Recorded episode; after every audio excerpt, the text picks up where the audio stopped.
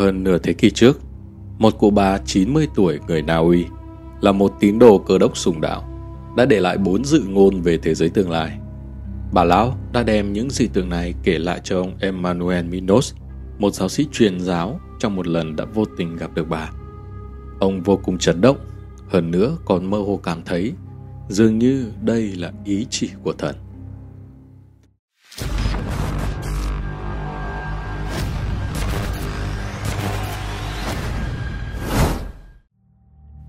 Theo hồi ức của ông Minos, bà lão này không giống như những người cao tuổi khác. Đầu óc của bà rất minh mẫn và phản ứng nhanh nhạy. Đặc biệt hơn nữa, với tất cả những người biết bà, thì đây là một người có danh tiếng cực kỳ tốt, thực sự là một tín đồ cơ đốc đáng tin, chân thực. Ông Minos đã nhanh chóng ghi lại tất cả những lời bà lão nói với mình. Mặc dù sau khi nghe xong những mô tả đó, trong lòng ông Minos không khỏi hoài nghi, bởi những điều bà lão kể quả thực khiến người ta phải kinh ngạc, sợ hãi. Thế nhưng, ông cũng không nghĩ nhiều, ghi chép lại bản thảo xong rồi tiện tay cất lên giá cao. Bản thảo cứ nằm trên giá sách và bị lãng quên hơn 20 năm. Mãi cho tới một ngày, ông Minos vô tình lật dở lại những bản thảo cũ, phủ dày bụi, và rồi đọc lại được một lần nữa ghi chép của mình về những lời mô tả năm xưa của bà lão. Ông vô cùng chấn động, hơn nữa còn mơ hồ cảm thấy Dường như đây là ý chỉ của thần để ông một lần nữa đọc lại được bản thảo này và đưa những tiên tri của bà lão năm đó ra công bố cho mọi người. Vậy tiên tri của bà lão đã cho thấy những dị tượng nào của tương lai và tiết lộ điều gì trong đó? Căn cứ theo những lời tiên tri trong bản thảo đã được trình lý của ông Minos, bà lão nói Tôi nhìn thấy Chúa Giêsu hạ thế và thời gian Thế chiến thứ ba nổ ra.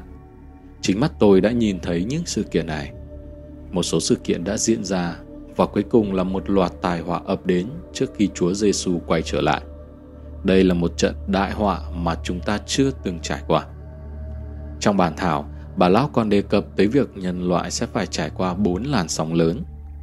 Làn sóng thứ nhất là trước khi Chúa Giêsu tới và trước khi Thế chiến thứ ba nổ ra. Nhân loại sẽ trải qua một thời kỳ hòa hoãn chưa từng có – các cường quốc ở phương Đông và phương Tây sẽ hòa bình trong một thời gian dài. Nhiều quốc gia trong đó có Na Uy sẽ giải trừ quân bị. Và khi chiến tranh bùng nổ, chúng ta không có sự chuẩn bị tốt, thì chiến thứ ba sẽ bắt đầu một cách bất ngờ tại một nơi không thể tưởng tượng ra được. Về điều này, ông Minos có ghi thêm chú thích. Cần lưu ý là những lời tiên tri được nêu ra vào năm 1968. Đó chính là khi chiến tranh lạnh đang đạt tới đỉnh điểm. Làn sóng thứ hai là một cuộc khủng hoảng đức tin lặng lẽ ập đến với các tín đồ cơ đốc, khiến họ phải rời bỏ cơ đốc giáo chân chính. Tín đồ cơ đốc sẽ không công khai giảng đạo. Họ cũng không giống như trước đây, không còn hy vọng lắng nghe những sám hối tội lỗi và ân điển của thần, pháp và phúc âm, sám hối và phục sinh nữa. Thay vào đó, biến thành một cơ đốc giáo chỉ chú trọng vào vật chất phồn vinh, khởi xướng tìm kiếm thành công nơi thế tục cổ động mọi người theo đuổi sự giàu có để hưởng thụ vật chất. Nhưng đó không phải là điều mà Thượng Đế muốn con người theo đuổi. Nhà thờ và nơi cầu nguyện sẽ ngày càng trở nên hữu quạnh và cũng không còn những lời giáo lý truyền qua các thế hệ như chúng ta quen thuộc. Mà ngược lại, văn hóa và nghệ thuật giải trí sẽ thâm nhập vào giáo đường. Làn sóng thứ ba là nhân loại sẽ phải đối diện với sự sụp đổ về đạo đức. Đây là điều chưa từng xảy ra ở Na Uy những người chưa kết hôn vẫn về sống chung với nhau như những người đã kết hôn. Nhiều hành vi không đoán chính trước hôn nhân và không trung thủy sẽ trở thành những hiện tượng bình thường được xã hội chấp nhận, thậm chí còn đường hoàng xuất hiện trong nhóm các tín đồ cờ đốc. Người người sùng bái nó khiến tội ác này lại càng phổ biến hơn. Ông Minos còn cẩn thận chú thích thêm về điều này. Ông không thể tin rằng năm 1968 một bà cụ lại nói ra từ sống thử như thế này. Bà lão nói tiếp rằng, trước khi Chúa Giêsu quay trở lại, sẽ xuất hiện tiết mục truyền hình chưa từng có, trong đó ngập tràn bạo lực. Nhưng con người lại coi điều đó như giải trí mà vui thích. Nó dạy con người ta cách mưu sát lẫn nhau. Con người học theo những nội dung xem trên phim và biến chúng thành hành động thật, khiến nơi nơi không còn an toàn. Tôi nhìn thấy cảnh tượng đáng sợ khi con người tàn sát lẫn nhau. Điều này sẽ liên tục lan tràn khắp xã hội Hành vi tình ái thân mật nhất trong hôn nhân cũng được bê lên màn ảnh không chút kiêng rẻ gì phát lên cho công chúng xem. Anh sẽ thấy tất cả những gì tốt đẹp chúng ta từng có sẽ bị hủy hoại. Làn sóng thứ tư có liên quan tới lục địa châu Âu. Bà Lão nói rằng lượng lớn người dân của các quốc gia nghèo sẽ đổ bộ tới châu Âu và cũng tới bán đảo Scandinavia, cũng như Na Uy. Vì thế, nhiều người châu Âu bắt đầu ghét bỏ những người di dân này trở nên không khoan nhượng. Họ bị đối xử như những người Do Thái trước Thế chiến thứ hai. Nói tới đây, nước mắt chảy dài trên gương mặt bà lão. Bà nói, tôi không thể thấy hết tất cả những điều này, nhưng anh sẽ thấy. Thế chiến thứ ba nổ ra, và đây sẽ là trận chiến trong thời gian ngắn. Đây là lúc mà Chúa Giêsu sẽ đột nhiên xuất hiện. Những trận chiến tranh trước đây chúng ta thấy chỉ như là trò chơi trẻ con so với trận chiến lần này. Nó sẽ kết thúc bằng bom nguyên tử. Không khí và nước bị ô nhiễm sẽ là hệ quả của cuộc chiến tàn khốc này. Con người không thể thở và cũng không có cách nào làm nông canh. Cuối cùng sẽ chỉ còn sót lại ít người. Chiến tranh sẽ bao trùm vài châu lục. Đến các nước giàu có cũng không có cách nào tránh khỏi tai họa này. Những người ở quốc gia giàu nghĩ cách chạy sang một số nước nghèo nhưng người dân ở đó sẽ lại đối đãi với những người này giống như cách mà họ đã từng phải gánh chịu. Tôi rất vui vì không nhìn thấy hết tất cả, nhưng khi thời gian đó đang đến gần, hy vọng ông hãy dũng cảm nói ra với mọi người rằng Thượng Đế đã tiết lộ những điều này cho tôi. Không có cái gì trái ngược với những điều mà Kinh Thánh nói tới. Có phải các bạn cũng nhận ra lời tiên tri của bà lão người Na Uy đang chỉ thẳng vào xã hội nhân loại ngày nay?